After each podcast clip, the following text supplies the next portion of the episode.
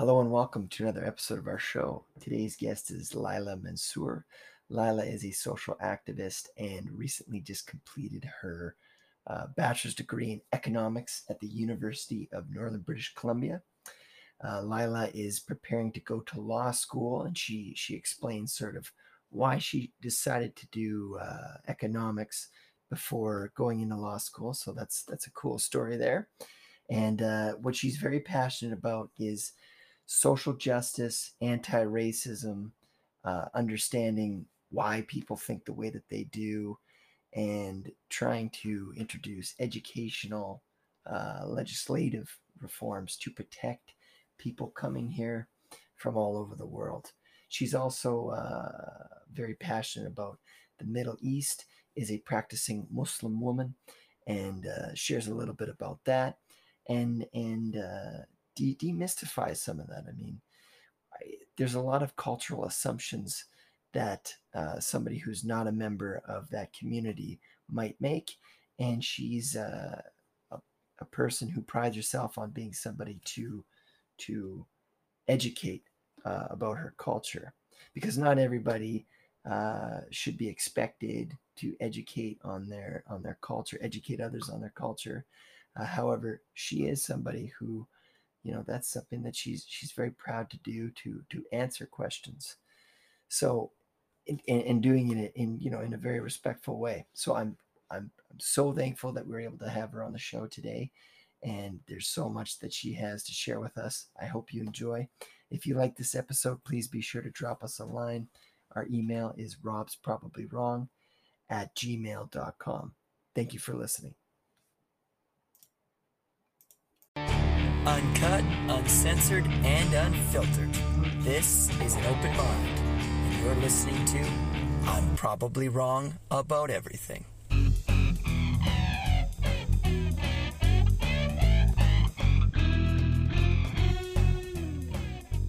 All right, here we go. We got Lila Mansour with us.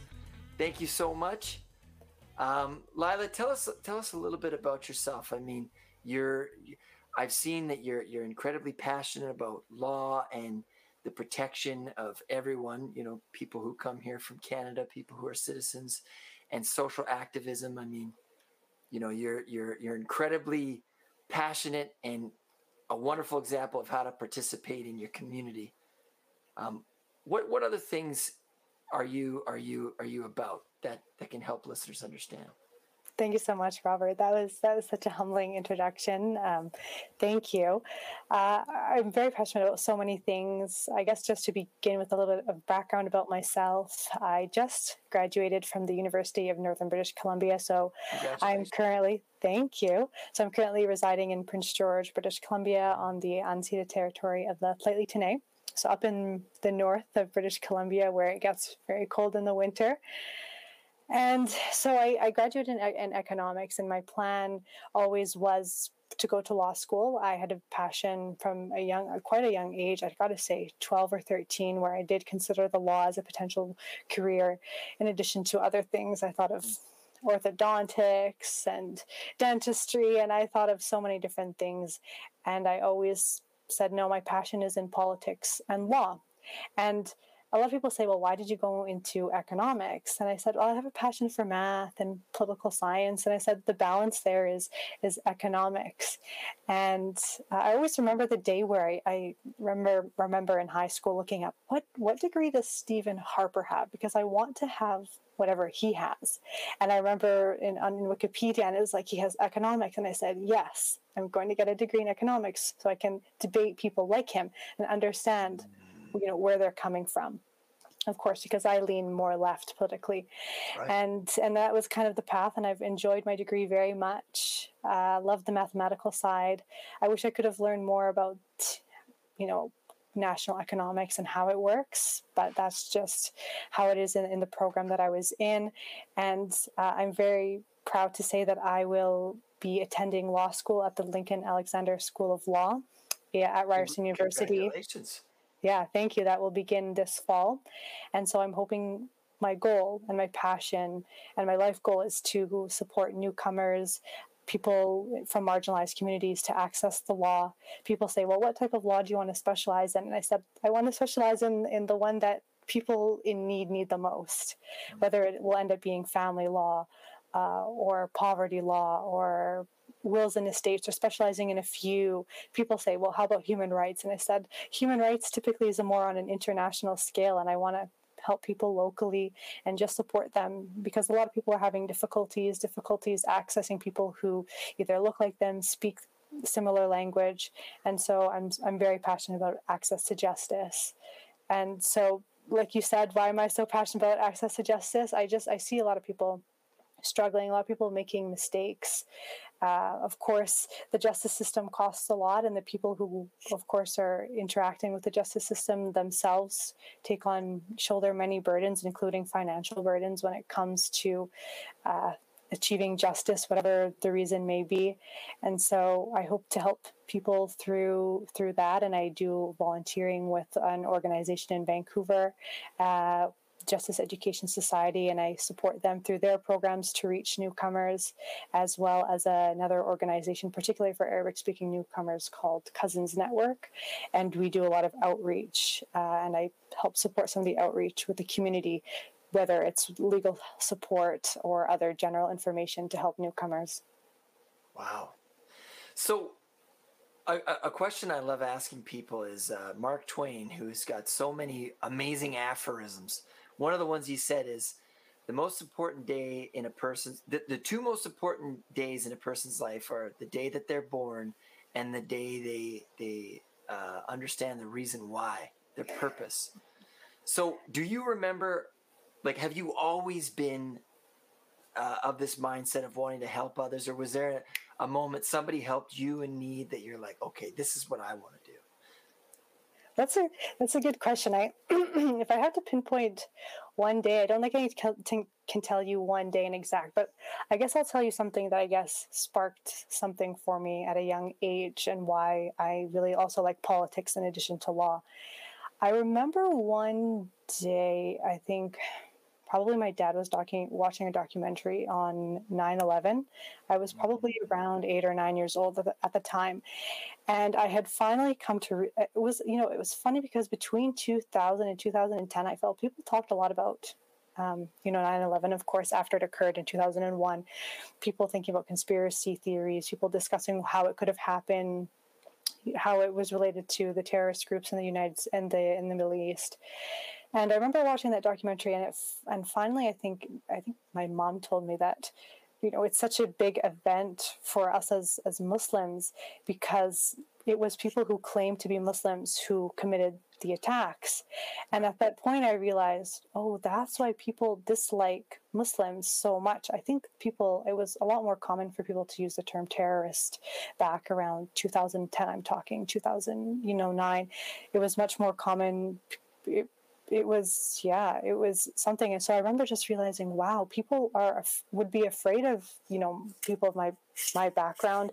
Would be my mom at the time she wore the hijab. I, I was young then so i didn't wear it yet. But i was like wow i want to change that. And because i'm an american citizen by birth i remember saying i want to become the president of the united states and i want to change that. I want to change the way that people see muslims and so on. And I remember people always, you know, compliment my smile. And I always say, when did I start smiling so much? And I said, I think that I just wanted to be such a positive person so that when people saw me as a Muslim woman, they weren't ever afraid. They never saw me as a terrorist or somebody who was ever a threat. Uh, thankfully, I think that's kind of changed. I think people, when they see people who wear the hijab or people from overseas or with darker skin or who look different. I think they look at us, you know, generally as uneducated um, mm. or backwards or so on and so forth. So I think this idea of, of terrorists, thankfully, has, I think, in my opinion, died down.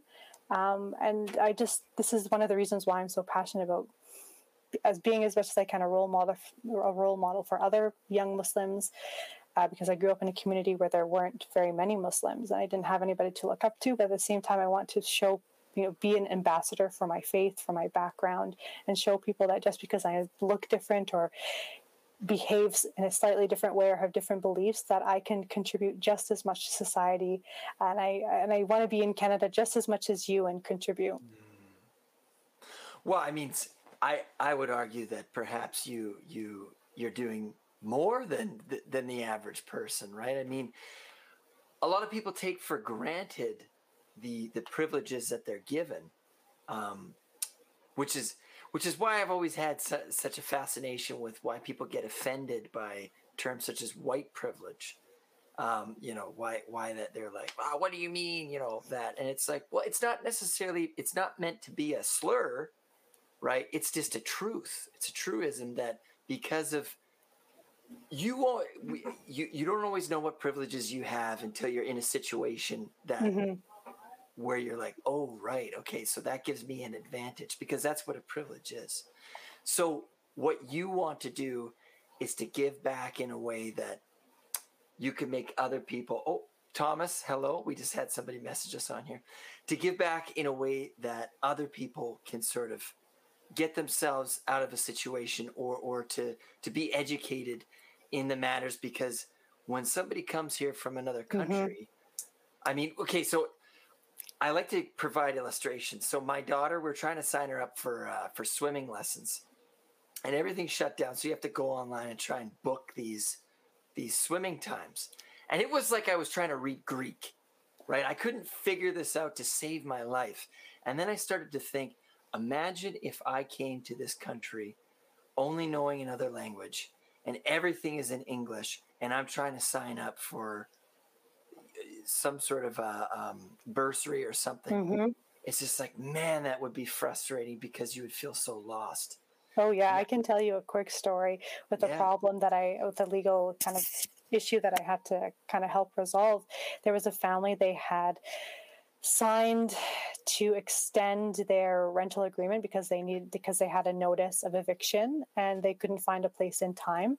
And of course, if you get a notice of eviction, you get a free month typically because your landlord is evicting you for some specific reason. And then they had four months to find a new place. This was during COVID back in the fall. And they couldn't find a place in time. I think they were set to move into their new place uh, in the new year, but that was, of course, way past the four months. I think maybe five and a half months um, when since the eviction notice had been issued, and then they had signed to extend the agreement, and they didn't realize, of course. Um, because that's of course all in the fine print. A lot of legal stuff is in the fine print. They their English isn't very good, and they didn't realize that they had to pay for those. They were not. They were forfeiting that free month, um, and of course they went and they complained to the um, tribunal and they didn't get anything out of it. And yeah there's there's lots of stories like this where people are signing things legal documents the basic necessities whether it's rent or food or job and they just don't they don't realize and the, and I, I kind of blame the government. They don't um, encourage these things to be you know in mm-hmm. in big and bold. They they all in the fine print. Well i I also think that our consciousness around our consciousness of our conscientiousness has really sort of I mean, it's not where it needs to be, obviously, but it's only in the last few years that we've started to almost look at it from a, um, dare I say, like a decolonized lens, like from from a lens of, for example, history traditionally was written by whoever won, you know, that sort yeah. of expression. But now mm-hmm. we're looking at at you know, we're, we're trying to implement eclectic perspectives because we realize that different perspectives create a greater understanding. Mm-hmm. And I think that that's only really started to take over in the last few years. But for example, you, you mentioned Stephen Harper.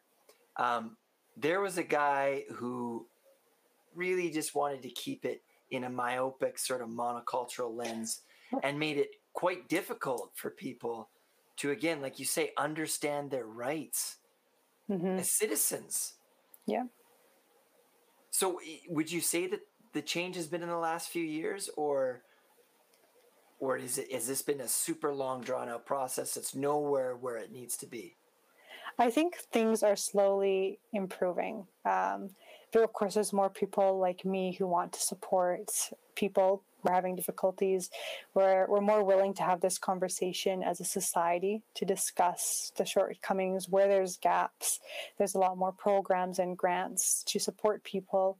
And Lincoln, Lincoln Alexander School of Law, for example, it's a new law school, and they're very much focused, and they built the entire institution on trying to enhance social justice and choosing students and individuals from whether it's disadvantaged backgrounds, marginalized backgrounds, and building a institution that supports social justice, social and, and you know innovation within the justice system to act to reach more people.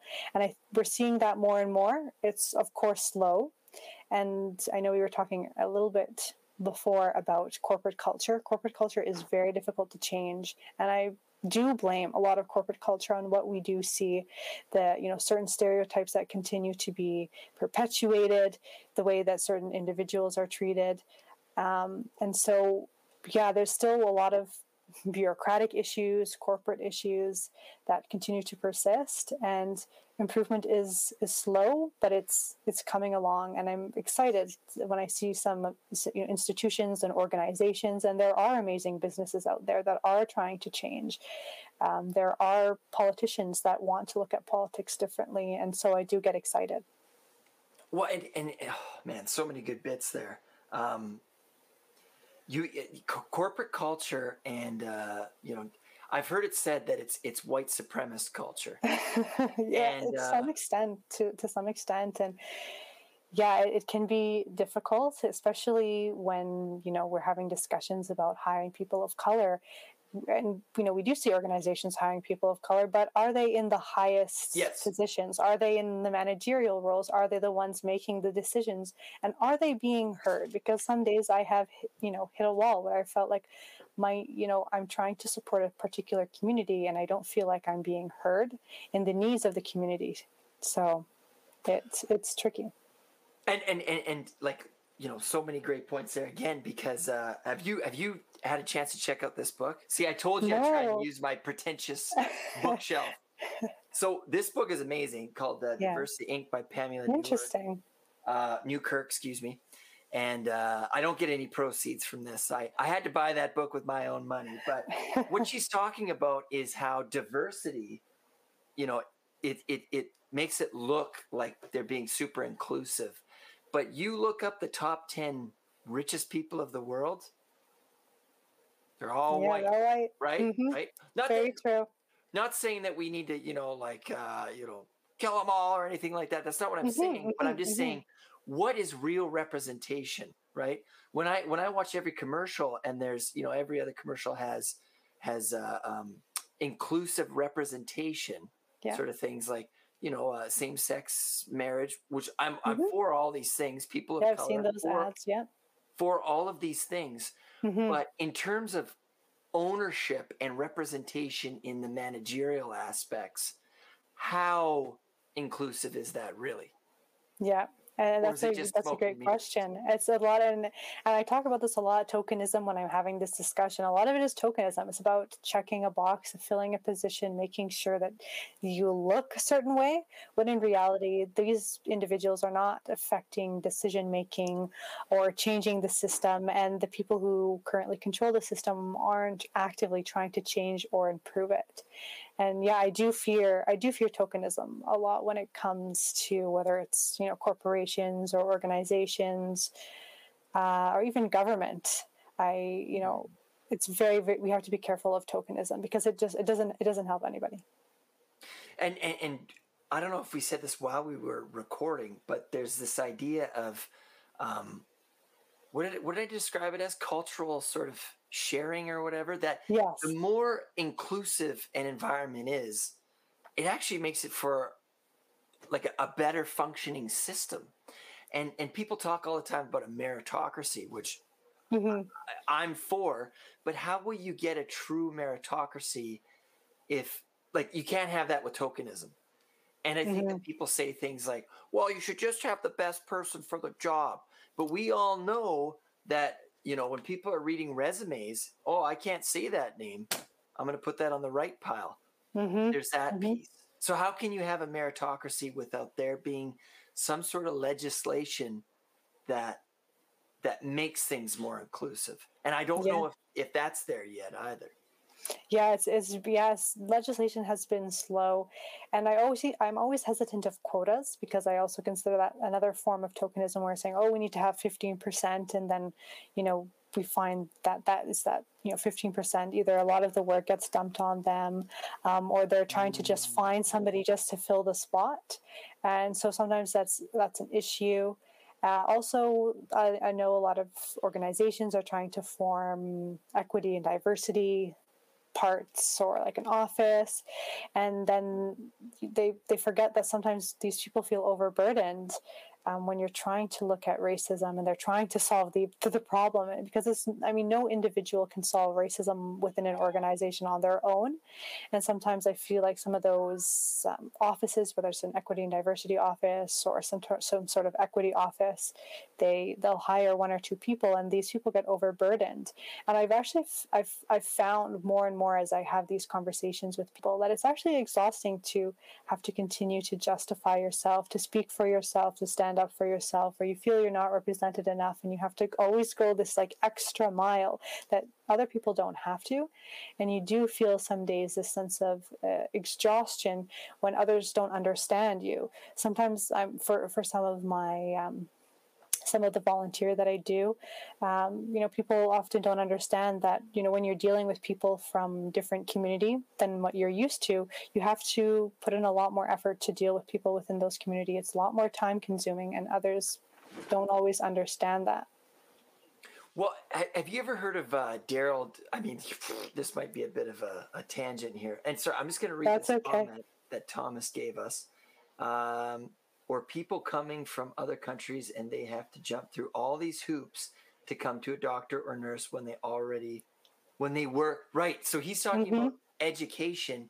Yeah so actually just to sort of sorry piggyback off of what thomas is saying is i worked at safeway and uh-huh. i you know i i, I would uh, do all the shelving and the stocking and stuff. And there was a security guard there. And i was doing this while i was in, in school and I, I was studying for a biology test and there's a security guard in the break room with me, and he's uh, he was from Iran, and he was explaining all because I was like homeostasis. I don't know, like, and he's explaining it to me in like the easiest way because uh, it ta- I have a thick skull. It takes me a while to figure things out. Anyways, and I was like, "Oh, this is really cool, man. How did you know all this?" He's like, "Oh, well, mm-hmm. in Iran, I'm, I'm a, I was a nuclear physicist, but here I'm a se- security guard." I was like, "Holy smokes!" Wow. Right? Like, so he had to change all his credentials. It, it, just became so it, like he came here with his family. How is he going to update his courses? Mm-hmm. I mean, and that's a huge problem, right? Because we have these highly educated people in high standing in, in their country, and then they come here and it doesn't like how, how do we solve that issue? I yeah, I, I think that there's two parts to this issue. Mm-hmm. Um, firstly, of course, we all we've all heard of that example where there's a taxi driver who's a doctor. That's a common example that's get, that gets pulled up um, when we're talking about this problem.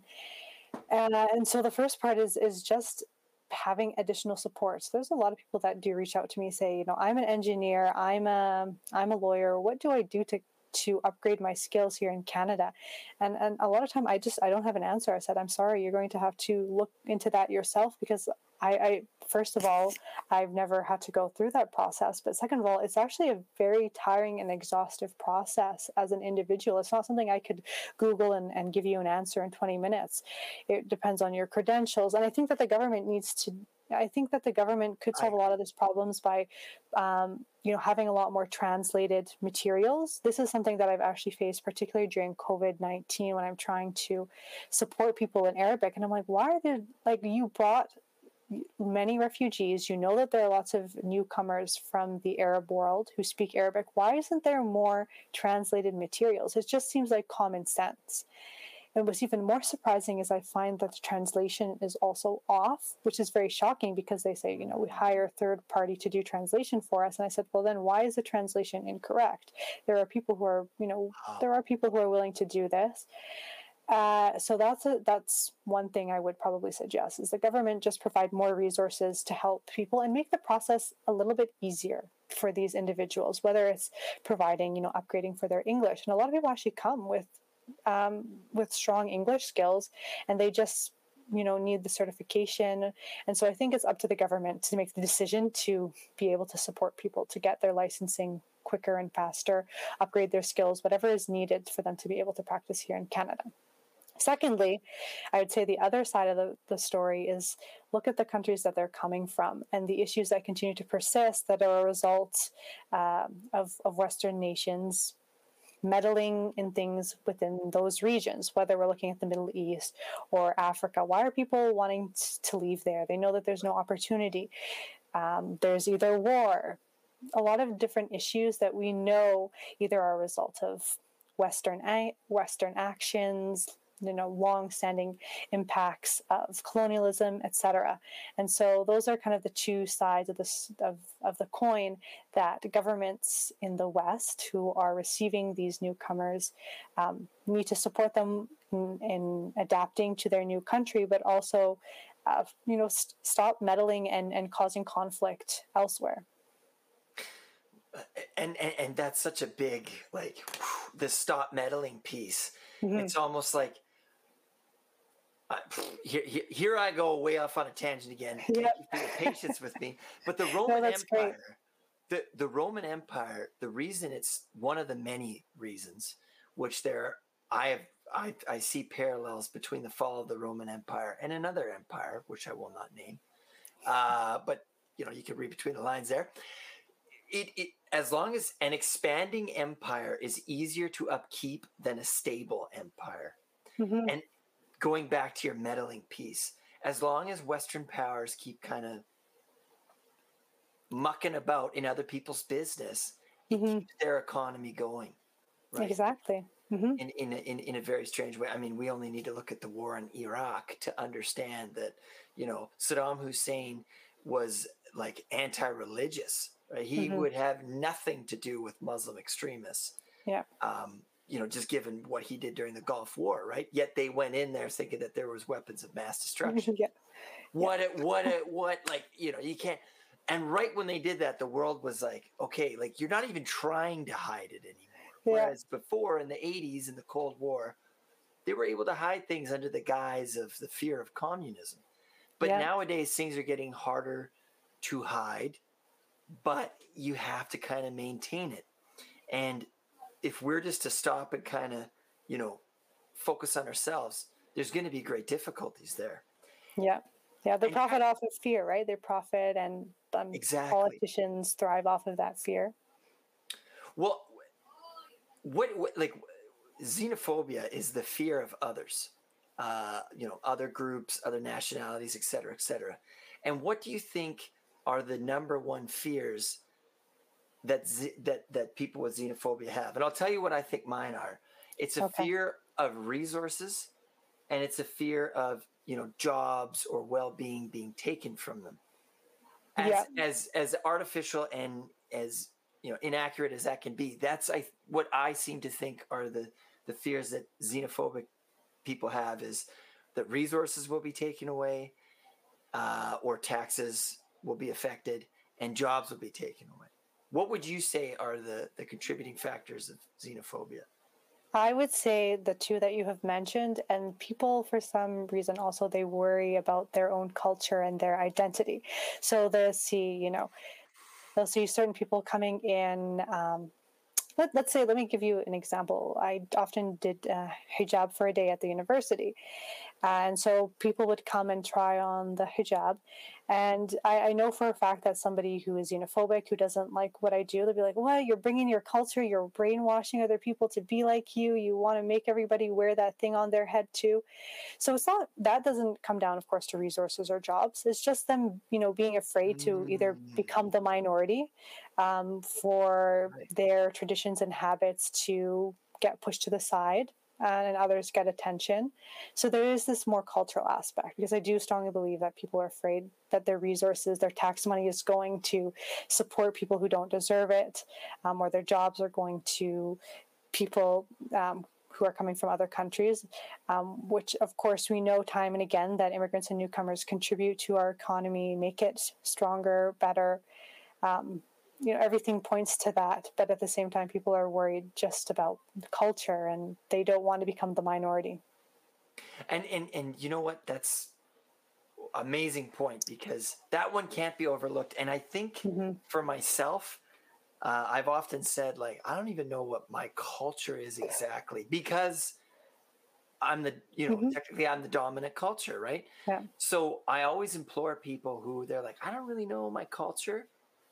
Go to a country where you look oh hello forgettable vendetta, wonderful person. Um, yes, go to a country where you are the minority and you'll mm-hmm. find out very quickly what your culture is. I went to Barbados when I was like 26. Mm-hmm. Loved it. But just right off the bat, I got in the cab. Uh, and I always like sitting in the front of cabs because I don't like sitting in the back. I feel like there's a weird, you know, like I, I like to sit I'm beside the, the guy. I'm the opposite. I'm definitely the opposite. and I like to sit and gab. Of course, COVID, you know, now I have to sit in the back. But anyways, uh, I, I sat in the in the car when I sat in there. I was looking at the steering wheel, and the cab driver sat beside me. He's like, "Well, where are we driving to?" But that's it right there, right? Like different culture, different way of doing things, and I didn't look like anybody else. I, I had a friend who who you know that's like that's his culture, and he was showing me around, and I was not a tourist, and. I was mm-hmm. so thankful for it because it helped me understand just how difficult it is for somebody coming here mm-hmm. and they're they are a stranger in a strange land. Yep. Did you ever did you ever read that book? It's a picture book without any words, and I think it's called The Arrival. Have you heard of no. this one? No, I've not. And what oh. are the pictures? What is? So it's it's about somebody who ex- escapes their country for, you know, uh, it, it seems like there's a dictator in power or something. So they escape their country and they come to a new one, but then people are speaking in like weird symbols and stuff. It's a really cool book Interesting. to help kids because I'm a school teacher or I work in schools to help them understand to remove the stigma of the other because Edward Said talked a lot about othering. Mm-hmm and this idea of we like to exoticize and almost fetishize other cultures. Oh yeah. But but only do it in ways that we like, you know, and it's like um here, here's a, here's a good one that you know all all black people are good at basketball like that's that's othering right there exactly. prime prime example or that mm-hmm. people people other me they think like i interview people all over the world and they're like, "Oh, you must love hockey," and I'm like, "I am the worst hockey player you've ever met."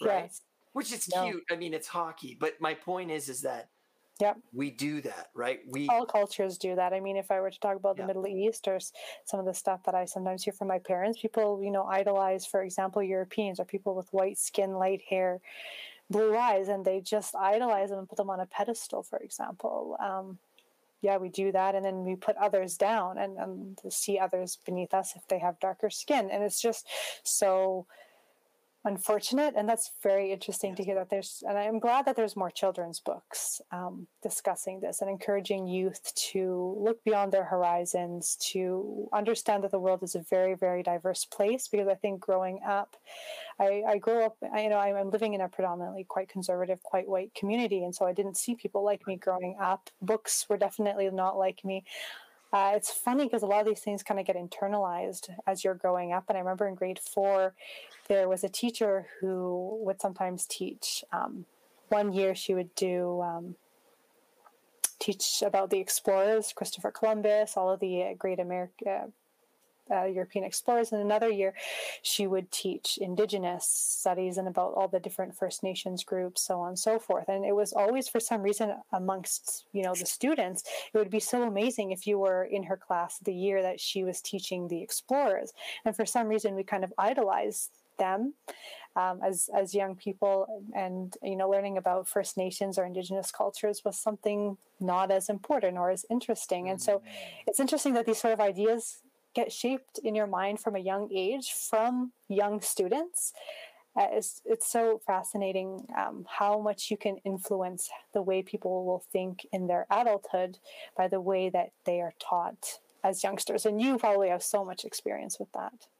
Well, I mean, if you think about it, we're all just like, it's, it's like the caterpillar that becomes a butterfly, but he was always a, he was always a caterpillar. You know what I mean? Mm-hmm. Like, mm-hmm we're all we're all still children we're just extensions of that you know i'm a 31 year old child right mm-hmm. but yet we we learn all these things as we go and we're like mm-hmm. oh okay i have to you know there's a corporate culture again i have to nine to five and look like an adult but then you get on these zoom meetings and you see all these goofy things that are happening and you're like ah, yeah. we're still just we're still just human mm-hmm. and and maybe that's that's why i love education for one is that kids are like they fall over they get back up right? Although i'm starting to see in our society and this is kind of sad that kids are, are, are becoming more and more kind of perfectionists. Mm-hmm. i don't know it's a battle between that but it is It is a battle yeah. I love kids that make mistakes. Now now you were talking about you you were born in chicago you moved to quesnel which is a small community, and then you mm-hmm. moved. To, uh, sorry, Prince George, right? Prince George, exactly. Yeah, been here ever so, since I was seven. Yeah. So again, I I've never even been to Prince George. What was what was it like growing up in a community like that, and and and being a Muslim? Yeah, that's that's a great question that I like to reflect on a lot. And I've honestly come a long way as an individual and, and we as a community. Uh, I my parents are Syrian, of course, and so we were for a very long time the only Syrian family in the community. Um, though there were some that came and went, we were the only visible one. Uh, I never had a Syrian friend, honestly, until I met you know some along the way as uh, refugees were coming, uh, uh, Syrian refugees were coming to Canada. That was kind of some of my first encounters with Syrians in Canada. So it was a very interesting experience. But growing up as a Muslim in Prince George, it was a strong part of my identity. I think uh, I thought saw myself as Canadian, but I also saw myself actively as a Muslim. We didn't have a mosque for a lot of the time, and I remember growing up, there would be prayers either in a prayer hall uh, or in a basement of a church. And uh, we were very thrilled to finally be able to establish and have a mosque built in 2011. I watched my parents uh, and many people within our small community of a couple hundred uh, work together to fundraise funds. I remember my my parents and I, we would travel and they'd go to big fundraisers to fundraise money to build the mosque. Uh, so that was in 2011. And ever since, we've seen the community grow. Um, probably, I want to say, has somewhat doubled since since 2011 and it's it's beautiful to see the young children and to see people growing up. But i didn't see a lot of people that looked like me growing up personally which is why i was so passionate about being a role model and setting a good example because there wasn't very many people before me that i could look up to. Uh, i consider myself to some extent a trailblazer within my community which is something that's uh, very exciting, but also carries a lot of responsibility. Uh, of course, can be very tiring some days. Uh, and of course, because I'm leaving my community for law school, sometimes I, I, worry and I say, you know, I hope that there will be youth that will continue to carry on and represent the Muslim community within our small community. Um, so, yeah, that's kind of my experience growing up Muslim in Prince George. It was always being the odd one out. Uh, but when we would go to the mosque, we would definitely feel a sense of community. That's when you could finally feel who you were and feel your identity and say, you know, I am a Muslim. Mm. But I've been really fortunate over the years. I feel like I've, you know, as an individual, I've become more confident. So I, so I have hosted events. I'm remember just before COVID. It was beginning of March of last year. We held uh, Meet Your Muslim Neighbor at the university and hijab for a day, and, and we introduced people to the faith and who we were. And I feel a lot more comfortable talking about who I am as a Muslim, who I am as a, as a person, individual who's Canadian but of Syrian origin. I feel much more comfortable talking about those things now. Uh, and I hope that young people feel that way as well. But I'm, I'm not sure if I feel this way because I'm just much more confident as an individual within my community, or if it's because I feel like it's become somewhat more normal as well for us to talk about who we are and not be afraid of talking about our own race or ethnicity or religion. Wow. I mean, like, the I can only imagine how much resilience you know you've developed over the years um, in having to work through this. Mm-hmm. Um, because yeah, it's definitely difficult, and, and there are youth that definitely struggle yes. struggle with their identity, and and we we have to support one another when it comes to that. Yeah, well, and and and, and that's that's such such a wonderful thing that you're able to sort of there is kids that they have each other and they have their families, of course. But like you say, you were the only one growing up. So I imagine you had to, you know, you must be very close with your parents. Oh, definitely, yeah. A they helped of, you navigate all this, right? Exactly, yeah. And and the fact that I can speak Arabic is really thanks, especially to my mom, but to both of my parents, because people get surprised, and even I'm surprised some days that I can that I have you know strong conversational fluency despite growing up with very few Arabs around me or having right. conversations growing up. And so a lot of that was, you know, by watching television shows in Arabic and having conversations with my parents. And so I'm very, very thankful for that. And not everybody, you know, not all parents can pass on the language to their children. And sometimes it, it's up to the child as well to be encouraged and to want to learn because not not every child is going to end up taking the language or the culture with them. And I think I was just very passionate about that because I felt it as a very strong part of my identity growing up. Mm-hmm. Well, and and I think that in society, I mean, we seem to all understand Christianity because of you know its role in in getting Western countries to where they are, mm-hmm. but not a lot of people understand the the the, the Muslim faith faith and that again, Muslim is like Christianity includes Catholicism, Protestantism, Anglicanism, all yeah. these different sects, right? Mm-hmm. And and and the Muslim faith is the same. It's not just one way of doing it. And I think that that, that can be a bit of a people who don't know much about it, they might think that, right? Whereas yeah, exactly. Like, it's it's like anything. Now, you you touched a little bit about Islamophobia at the beginning. Have you seen like an increase or a decrease in that, or is it kind of the same way that it is? Hmm, that's a good question. I I have to admit, I mean, I've been particularly a young person for for majority of my life so far and people say once you go out and you work and you see a lot more of corporate culture they said you're going to see a lot more than what you've seen. Uh, because of course I, I had a regular life go to high school um, and probably started seeing more things once you go to university and you start working and you know you see comments on social media. I think now people have really resorted to social media i think to vent or express their anger or you know of course to be racist. Uh, and so whether i think that there has been a decrease it's tough to say until we return in person. And I, I'm, I hope that through the Black Lives Matters movement that that we've had and that continues to persist and that that movement is so important for supporting not just you know black individuals and and ending anti-black racism but i think that it's been something positive for all communities of color and all all people people of all backgrounds and uh, I, will have to wait until we go in person to see if there has been a change and a shift. But I think online, I think it's still it's still like it was if I want to say two years ago or mm-hmm. three years ago. Uh, and I know I spoke in Parliament back in 2019. I spoke particularly about Islamophobia, and I know that there were definitely lots of comments afterwards, Islamophobic comments after that, of course.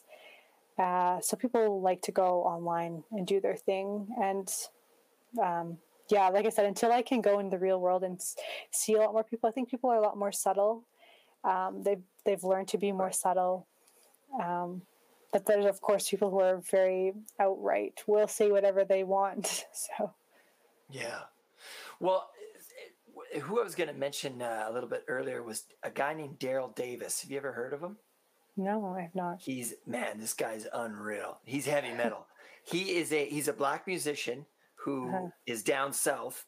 And one day he was performing, you know, live, and this guy came up to him and said, "Man, you're really good." This like big white guy. And he's like, "Oh, thanks, man." He's like, "No, man, like you're really good. Like I didn't know that you could play like that." And the guy's like, "What? What do you mean by that?" And he's like, "Like he actually was like, what? Like what do you mean by that?" Like, well, you know, like like black people or whatever. Turns out this Mm-hmm. guy was a member of the Ku Klux Klan, this white guy. Wow. And he tells him this. He tells Daryl Davis this. He's like, yeah, I, I because he was brainwashed into thinking this. And then Daryl Davis, uh, so so he gave him this white guy gave Daryl Davis his his uniform, you know, the Wow. hood thing, and he's like, yeah, no, I'm because he. And the point is, is that he developed a relationship with this individual that completely destroyed his preconceived notions, his stereotypes of what the black community is. And I think that that's the key for things mm-hmm. like, you know, Islamophobia and racism and stuff. It's like, well, how many how many people do you know of that group that you seem to Exactly. know so well, right? Very true, very true. It's yeah, it's usually these sort of interactions that end up happening that change people. They have a neighbor that, you know, perhaps black or Muslim or or Indian, and then they, you know, they see their kindness or something, and they get they have a change of heart, and they realize that their preconceptions were, of course, way further than the truth. Um, and yeah, it's these sort of experiences I think that are very, very valuable, and we have to continue to push for open spaces, for dialogue, for interaction. And I hope that once COVID is over, because it's very difficult online, it's very difficult to reach these sort of people. They, some of the, you know, there's people that we will never be able to change the way that they think. They are too isolated. Um, and and it's just impossible to reach them, and, and it would be a waste of our time to try to interact Yes. with them, and, and it could you know endanger our own safety but hopefully after covid we can have those in you know face-to-face interactions because online has been draining and it can be difficult to have some of those dialogues but i think some of them have been as well very valuable Yeah, and and and and again to your point, I mean, anti-racism is is the idea that there's no such thing as a superior or an inferior culture. It's just there's different cultures, yeah and different cultures bring different things to the table. Um, and and the other piece there too, sort of piggybacking off of that, is this idea that um, what's the difference between tolerance and acceptance? And a friend of mine, brilliant guy, he he told me that tolerance is the idea that no one's rights or freedoms should be impeded upon because of who they are, right? But acceptance is different. hmm You can't just some people will never accept LGBTQ plus, but they have to tolerate them. They can't hurt them. Like, Mhm. okay, fine. Maybe you'll never understand why. Not that it's, you know, it's not their job to explain it to you. But we have to have tolerance in society. People have to be safe. And then acceptance comes. But I think when you try to create mandatory acceptance of things, or or which which its extension can become cancel culture, hmm I think it actually creates the people double down on their on their wacky thoughts, right? So, for example, if you had somebody who said, um, "Oh, to be a conservative nowadays is like to be uh, a Jewish person in 1939 Germany," and it's like that is in no way comparable, Yeah. right? That's Yeah. in no way comparable. Mhm. But why can't we have? Let, maybe let's have a conversation with this person and try to understand where this is coming from and why they're saying it before we just take them out back and you know it get rid of them. yeah But when we just say, okay, that's it, you're done. You know, meanwhile, this is an organization that doesn't have a whole lot of uh, multiculturalism at the top end.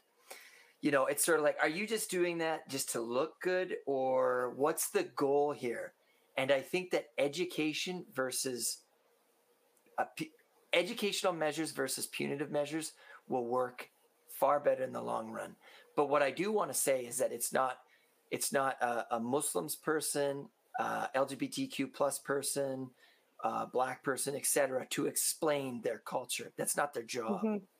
right? So if you have uh, a single black person in your organization, it's not your job to act, like it's not. Excuse me, it's not their job for them to explain the significance of the George Floyd, you know, Derek Chauvin trial, Mhm. right?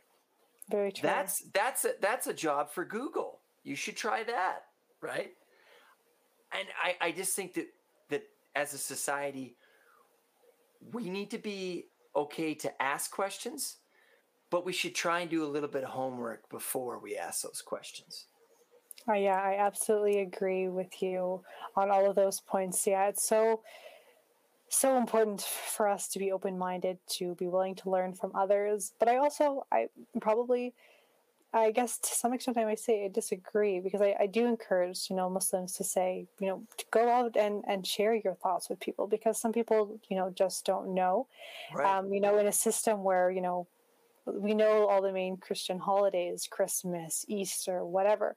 It's up to us as a Muslim community to make sure that people know what Eid is, that we that we tell people about it, that we aren't ashamed, and that we push for for our own celebrations, for example, so that others are at least aware. Because I'm I'm not going to expect uh, you know my my white friend to, to to know you know my one of my friends you know in university to know about all of my faith. Um, i would expect her at least to have at the very least respect um, and like you said hopefully acceptance. But i think that as an individual it's my job to tell them about you know my culture or my religion. But i think where where we don't need to justify or educate others is when it comes to like race um, those things don't require any sort of explanation. I don't need to, exp- you know, you know, a black individual doesn't need to explain themselves or educate. There's there's nothing that they need to educate others. That's you know, as as somebody from the Middle East, as an Arab, I don't need to educate others about my my race or my ethnicity. Um, because those are just things that we are born with and we have to learn to understand. We have to be willing to learn. But when it comes to cultures and things like that, religions, there's a lot out there um, and sometimes it's nice to come to come to the source. I think with a lot of those things, and that's where a lot of misconceptions I think happen when it comes to culture and religion. Those sort of things. I think there's there's a lot of false information out there, mm-hmm. and it's hmm. nice to just come back to the source. And so I do encourage. Um, my you know my muslim brothers and sisters who do feel comfortable to share to share their experiences to help educate others um, because that's that's the only way that we can really support one another. So, you know, support people who have the wrong type of thinking, and and we all know the Facebook algorithm filters things to the things that we want to see, um, and so it's nice to often see a different perspective. Yeah, uh, you know what? That's thank you for not agreeing with me on everything. I, I love that. Maybe just the one thing. Versus no, but, everything else, Robert. but but but that's a good point because mm-hmm you know, it's like I could say to somebody, ask me anything, but I can't answer. Like I can't answer something that I'm mm-hmm. not a direct member. Like I know about, you know, Rumi, the the poet Rumi, and mm-hmm. you know, but I don't practice the Muslim faith. So I'm not I'm not the person that one should ask on on that, right? Mm-hmm. mm-hmm. So I, but I think that that's a great a great sort of segue into you know this idea of how do we create healthy conversations for people who want to know things mm-hmm. you know and and as long as the emphasis is on on education and understanding my my belief is that only good can come from it and and the the I other agree. thing is that we might ask questions that are like you know i know that this is a really dumb question but well thank you for asking it right mm-hmm. and and and, mm-hmm. and by that by that being answered you know and it can it can kind of put a person at ease. But again, it's like mm-hmm. let's make sure that who's answering these questions, like you say, is somebody who's they have that they have that knowledge right yeah. experience yeah um, you know I, I i like moderation as much as as possible so when we're engaging in these dialogues you don't want to be aggressive you don't want to uh, you know argue with individuals. You know, we want to be as peaceful as possible when we're having these sort of interactions and conversations. Of course, any sort of discrimination, racism, hate speech, yeah. um, homophobia, Islamophobia, xenophobia, whatever, anti Semitism, anti Asian hate, I can list them all. But n- none of those sorts of things should ever be tolerated or accepted in those sorts of conversations. Um, but still it's you know, our jobs as people who want to educate and have understanding to come from a place of also understanding that mm. you know these individuals may have you know been taught to think this way for decades and they may have grown up in a very white community. They've never seen person of color.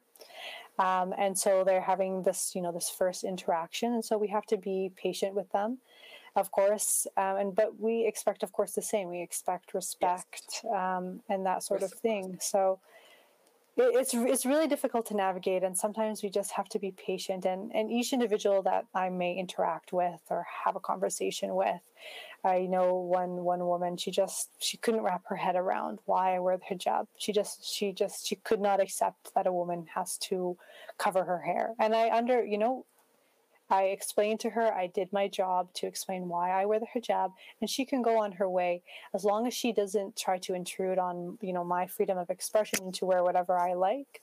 Uh, but I've done my job, and it's up to her in the end whether she you know wants to accept what I practice and, and do.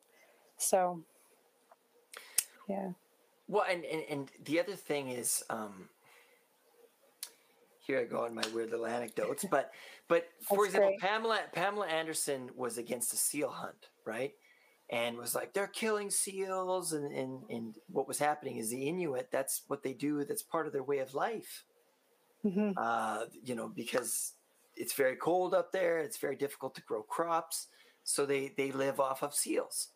And Pamela Anderson was saying, you know, like, how could they do this? So what I'm getting at here is there was some virtue signaling, saying that this way is the right way. And I think for something like the hijab, uh, for for say Westerners, is there they they think they're trying to understand something through their lens, not through the person whose culture that is, who's participating in that action, their lens.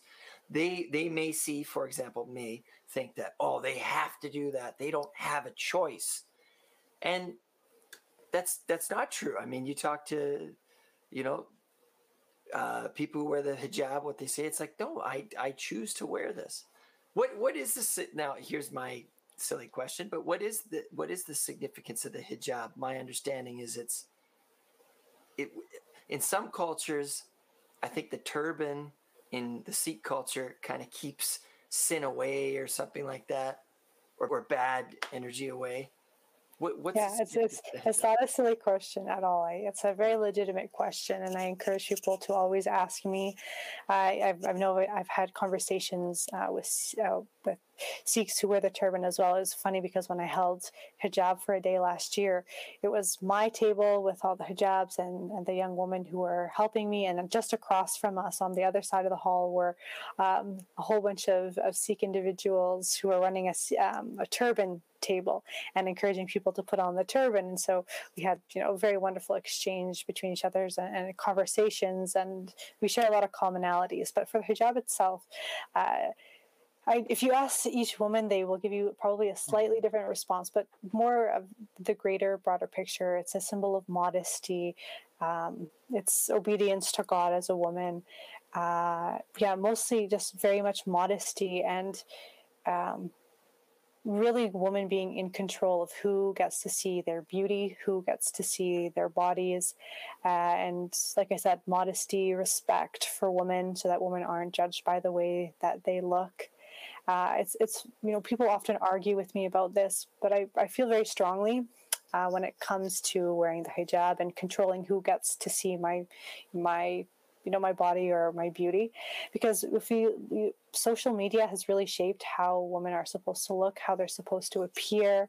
Uh, they're often you know if you were to watch any tv show honestly and you see that the way that women are portrayed or how their their appearance is supposed to give them some sort of additional power um, and and I have nothing against women who choose to um, to show their bodies and who like to celebrate their beauty. I have nothing against that.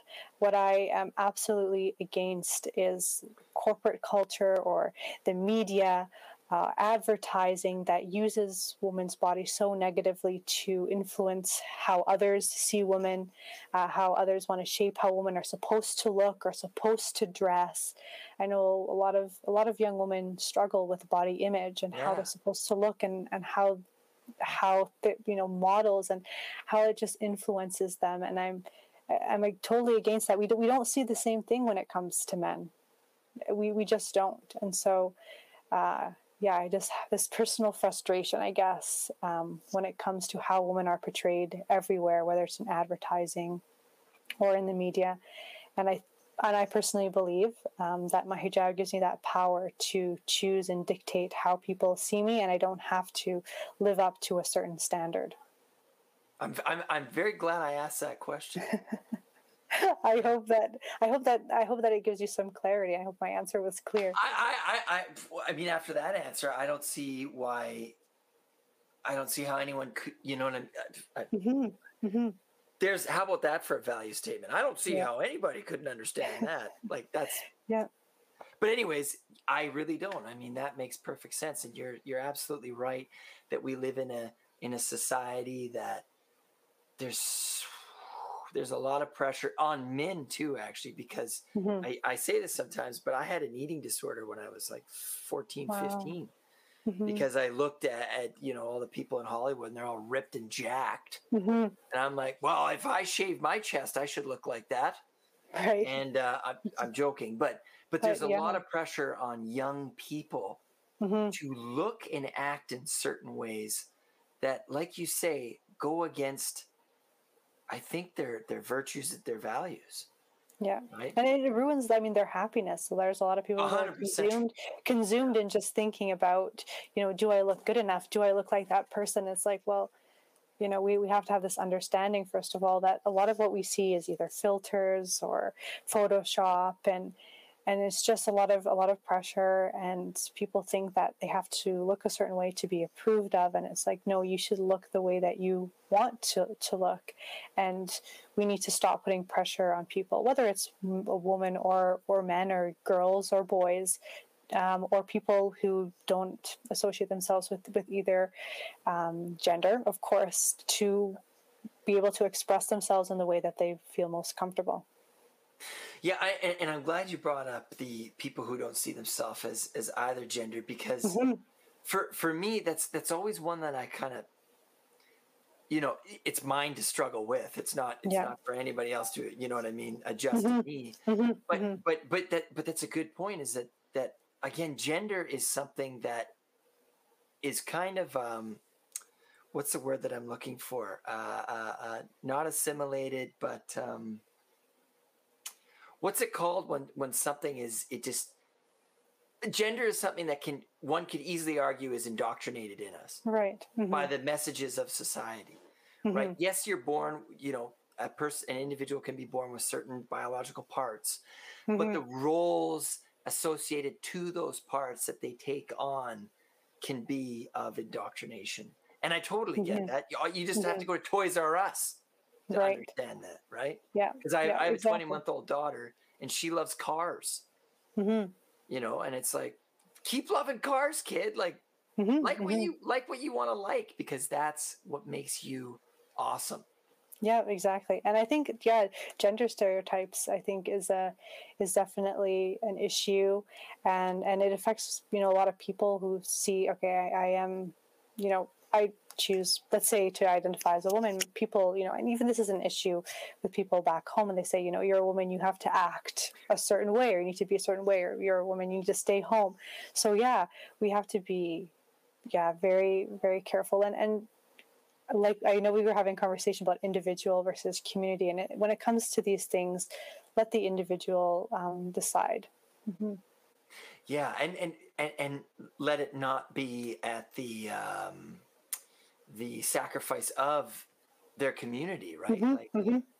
you know, exactly. Like, yeah, it shouldn't. It shouldn't be something that's causes people to cut off connections or. Yes. Yeah. Yeah. To to keep your identity, right? Which to me, identity, I'm I'm associating that to the community, right? To keep mm-hmm. your community identity as well as your individual identity. Mm-hmm. I mean, that's that's what uh, that's balance in life. Mm-hmm. Um, you know, Wow. I'm, thank you for bringing that up. Now, now the, the last bit, and I can't believe we're already at an hour here because yeah, it's been a great conversation. I yeah, yeah, wow. But you, but you wanted to speak about the Middle East, and I know that we would need many more hours to speak about this. But this is something that you're incredibly passionate about, and and one that I'm passionate about in terms of um, re rethinking how we think the other, right? Edward mm-hmm. Said talked about this extensively. And, you know, for example, the term third world country. what does that mean? I would I would ask my teacher, well, what's a second world country? and uh, are there second world countries? Do we? We don't. I've never used that term or or seen it heard. Is there second yeah. world countries? Well, okay. well, and, and and I would ask that, and they would be like, uh, Canada. I, anyway, like they wouldn't have really an answer. Yeah, they don't. So, which which tells you how problematic the term is on the get go. But mm-hmm. the idea that developing countries and developed countries, how did that country become developed? Now, obviously, I know where that comes from, um, but I'm hoping that you can kind of touch on, you know, the Middle East and why you're so passionate about that that subject. Yeah, just a touch. I in addition to my economics degree, I have a minor in international studies. I love international studies, learning about how international systems work, global governance systems.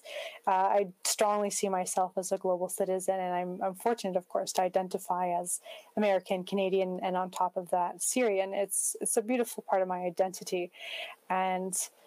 I'm so passionate probably about the Middle East. I became more passionate about the Middle East as I saw, of course, the uprisings occurring in Syria like I said before, I am Syrian in origin, and seeing people fighting for their freedom, fighting against a dictator, uh, it was a really beautiful thing. And I know that there are people who continue to fight. Um, and a lot of people have been unfortunately displaced, all because of a dictator who doesn't want to, um, you know, doesn't want to uh, resign. Abdicate. doesn't doesn't want doesn't want to hold a proper election doesn't want to have an opposition. Uh, it's yeah it's so frustrating. And so you really have to understand i think the middle east as a whole. And mm. i guess all regions of the world that have ever been colonized and understand that those regions are nothing like they are nothing like what they are today. The entire middle east there were no there was nothing like a country or borders I mean, before that there was the Ottoman Empire, but that was that was huge, um, and people didn't really. I mean, if you and I, I know I said this earlier, but if you went to the borders of all the countries in the Middle East, you know, whether you were on the border of Syria and Iraq, you'll realize that people speak very, very similar accents on the borders because those borders just were, were never there. It was just people. People were, whether they were in tribes or villages or neighborhoods, and so of course, when we, we saw colonialism in you know between World War One and World War Two, and then finally a lot of those borders were drawn out, and eventually those states claimed independence. I think that the Middle East after that was changed forever. I don't think that it. Yeah, I always wonder what would have happened if there was no colonialism in the Middle East. What would it look like? Um, because yeah the entire region was just one. People saw themselves. I know that they called the region, especially palestine syria. Um, yeah that that's just entire region from iraq everywhere. It was just they called them bilad sham and um, and it was people saw themselves as part of that. People lived in their own villages and then came along the nation state. And i think that it's been problematic. We've seen, I, I, I don't, I don't know if the region was ready for centralized power, like a president, and then of course these presidents get supported by external or Western powers, and they just continue to gain so much influence and power over their people. They turn into autocracies and dictatorships, uh, and so many, so many issues. Um, that continue to persist because of, I think, colonialism and of course, there's issues in the region. There's always issues wherever you go. But I think colonialism has really exacerbated those long-standing problems. And I, I honestly, I don't think that Western nations or the United States is very serious about supporting democracy anywhere outside of the West. I don't think that it's very serious about supporting countries in in reaching democracies. I think that sometimes the West oh. thrives off of um, these sorts of powers because they can either manipulate them or get what they want. Um, they can take control of, of oil, whatever their whatever resources, whatever they're there for, and so yeah, it can be very frustrating. And then on top of that, of course, we've seen the things that have been occurring in in Palestine, Israel, and the the displacement of people that continues to persist. and I continue to be surprised that there are people that will continue to remain silent in the wake of the continued displacement and mistreatment of the Palestinian people from from their land. It's it's frustrating. Well, and yeah, what, what like like you said, I mean, borders are like that's the purest form of an idea of a human mm-hmm. idea, right? Mm-hmm. Because you go to space and you can't you like you don't see the 49th parallel although although when you know when you actually can kind of see borders uh, from spaces at nighttime because you see the mm-hmm. lights true but but but the reason why you see that is because one particular region is more disenfranchised than the other region mm-hmm. and again that goes back to who who who's influencing who and you know shareholders and things like that exactly very true and and and I think it's is it Ru- Rudyard Kipling, Richard Kipling. He wrote the Jungle Book, but he also talked about right. mm-hmm. the white man's burden and uh, this idea of you know you need to go to these countries and you need to teach them the Christian values and take them from their human savagery. Words to that effect, and like like in all things, the road to hell is is paved in misdirections. It's good intentions, is the saying, but but the idea that maybe he was sincere and earnest when he said this, but the end result was cat. It, it has been catastrophic. It's, con- mm-hmm. it's continued to de- destabilize that region, and like you said, I mean, think about the Pakistan India border, and I think it was like oh, the yeah. 50s when they drew that through. They they obviously whoever drew this line they didn't do their homework nor did they care obviously no. that they were separating and the same thing happened in canada and america uh, mm-hmm. like the blackfoot uh, nation it went yep. the 49th parallel went whoosh, right through them so families were literally separated and when they would cross the border they'd say okay what's your nationality well i'm, I'm blackfoot and they're like what are you Canadian or are you American? I'm mm-hmm. Blackfoot, right? And anyways, it's just like you say, these borders are like, but but how do you? What do you do now, right? It's like, do you get yeah. rid of them or?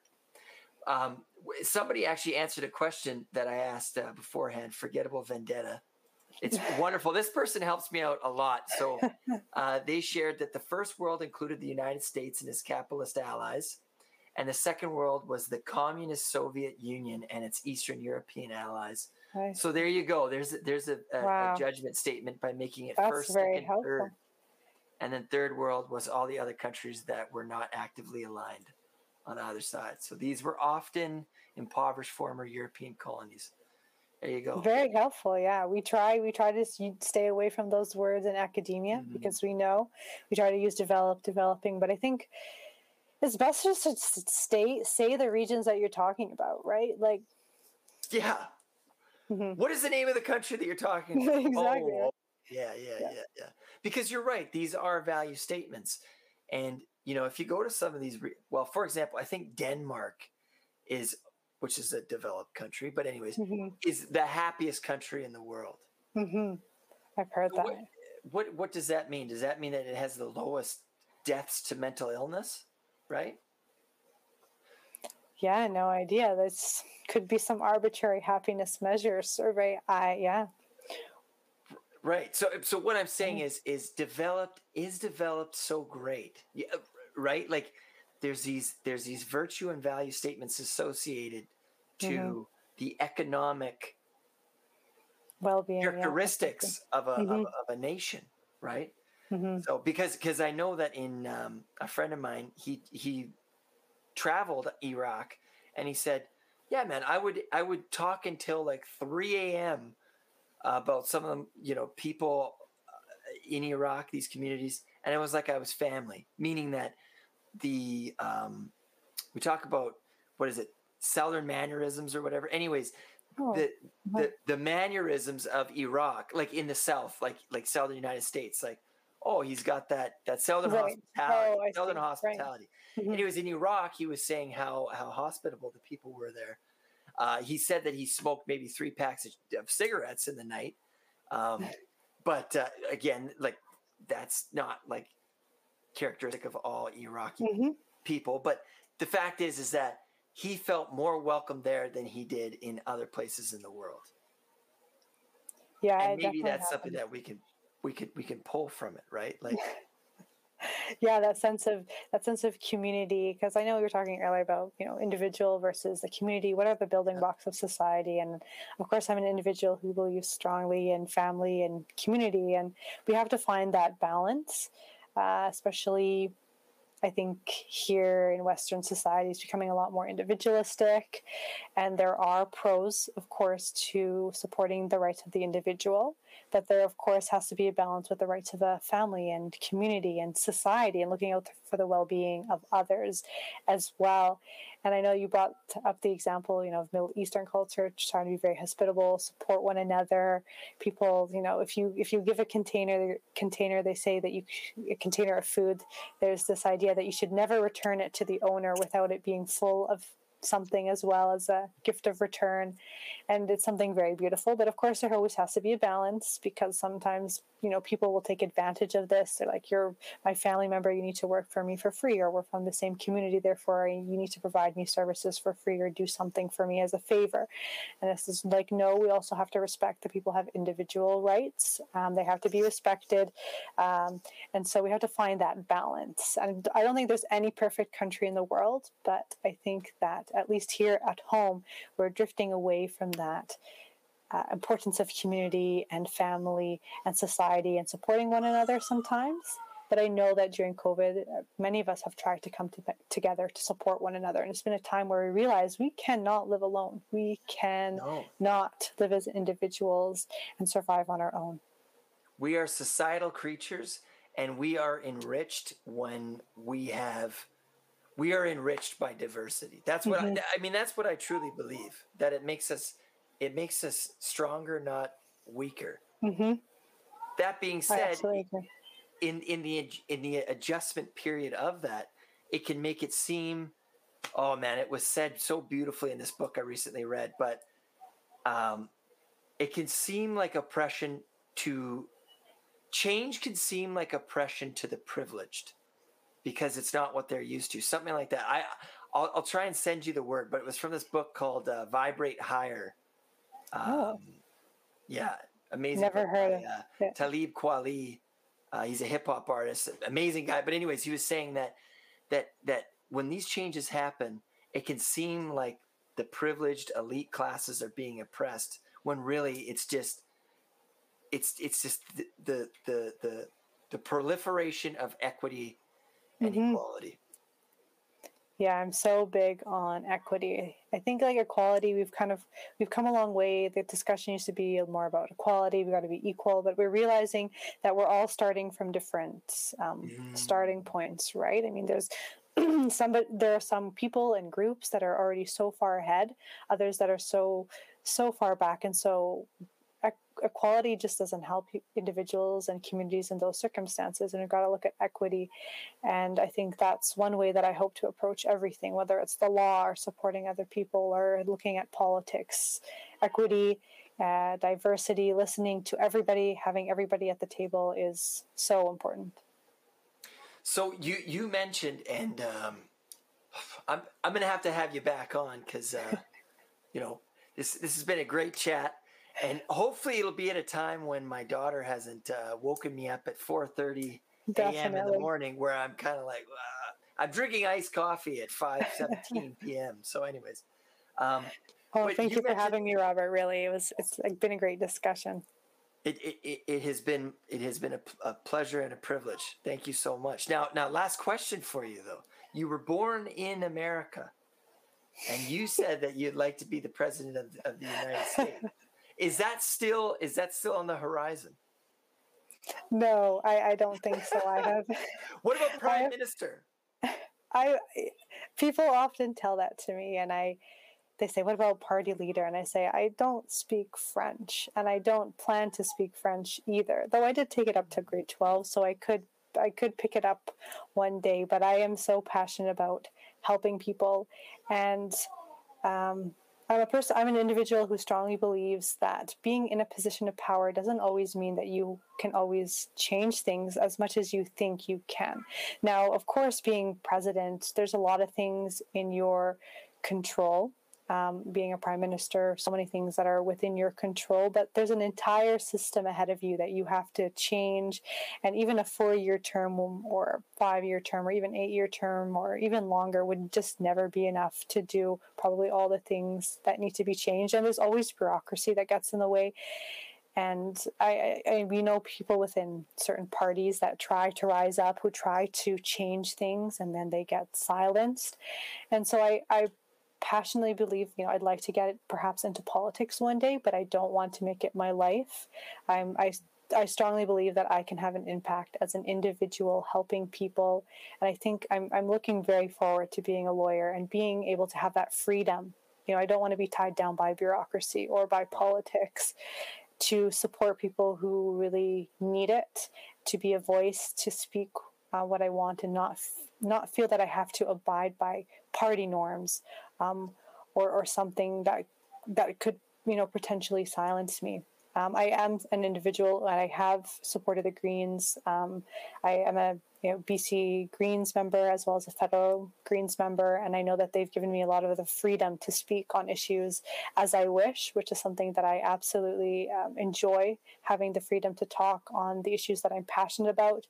They don't always necessarily have to align um, with everything that the party believes, but it's given me that freedom where I can speak and speak from my experience, of course, to to better um, this country for everybody.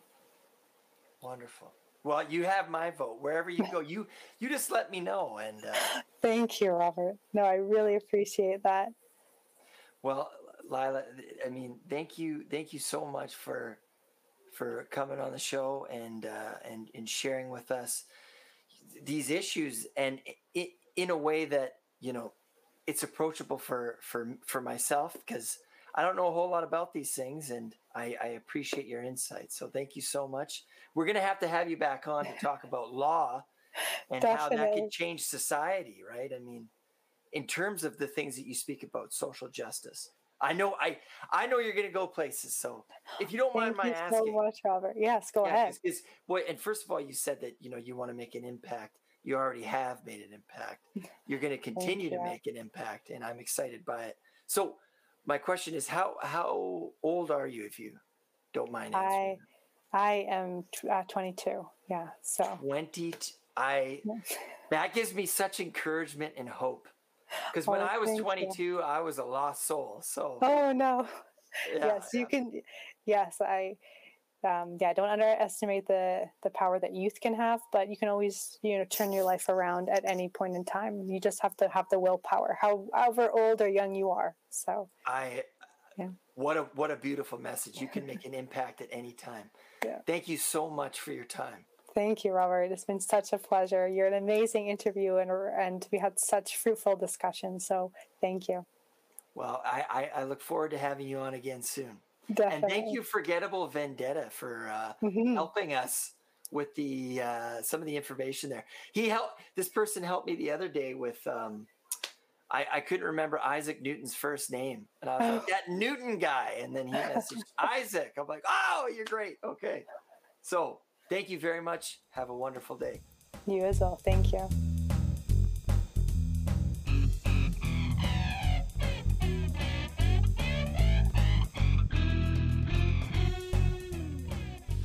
Once again, that was Lila Mansour uh, sharing with us her passions, her work, her knowledge on, on Muslim culture, social justice, uh, it, the importance of education versus cancel culture. So many wonderful things. And, and, and the one that's sticking out to me right now is our conversation around xenophobia and why people why people are afraid of of the other or of others. And I had mentioned that uh, maybe it's because of jobs, because of resources. They're afraid that it's going to affect them financially. And then Lila shared uh, culturally as well that they're afraid that their culture is under threat.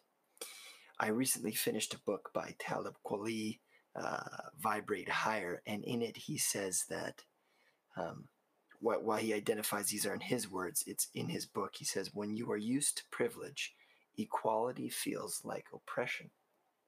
And I thought that that's an interesting point is that what we're seeing is is the aim to hopefully make everyone as close to being equal or have the same opportunity as possible.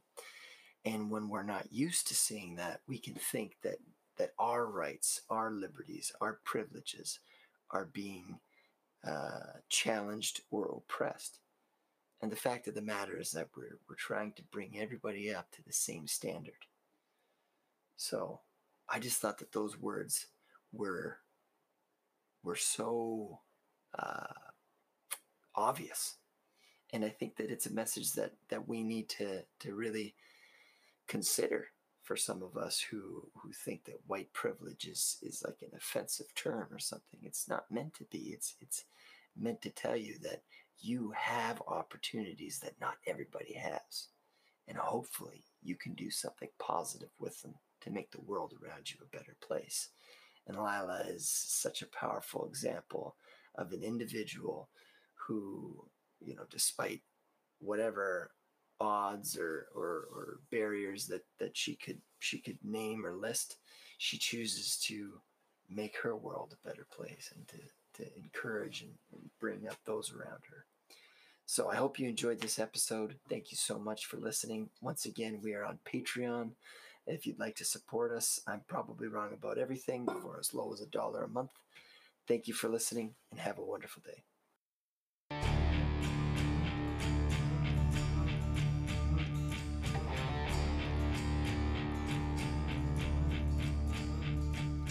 Thank you again for listening. I'm Robert Grant, and I'm probably wrong about everything.